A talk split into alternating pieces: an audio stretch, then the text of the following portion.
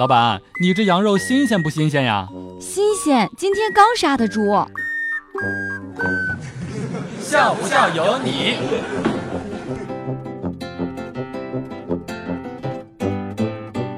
叫不醒一个装睡的人，这一点呀，在儿子身上表现得淋漓尽致。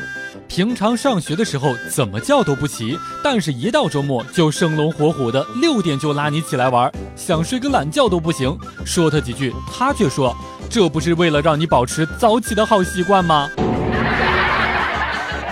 聚餐的时候请放下手机，多关注家人朋友，这样你就会发现，原来他们也在玩手机呢。笑不笑由你。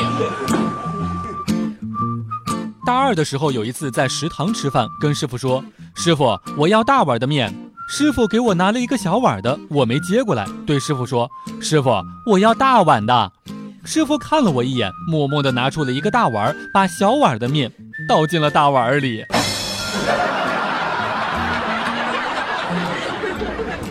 楼下新开了一个小餐馆，女老板挺漂亮的，为了赢得好感，我每一次请客都去那儿。今天我当着她的面故意大声地问朋友，你知道为什么一直都来这儿吃饭吗？女老板看了看我，羞涩地笑了。这个时候我的朋友带着醉意回答，我知道你现在穷，等你有钱了，带哥几个去大餐厅，再也不用来这个小破馆子啦。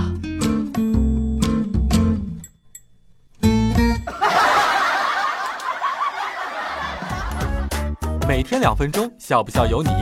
你要是不笑，我就不跟你玩了。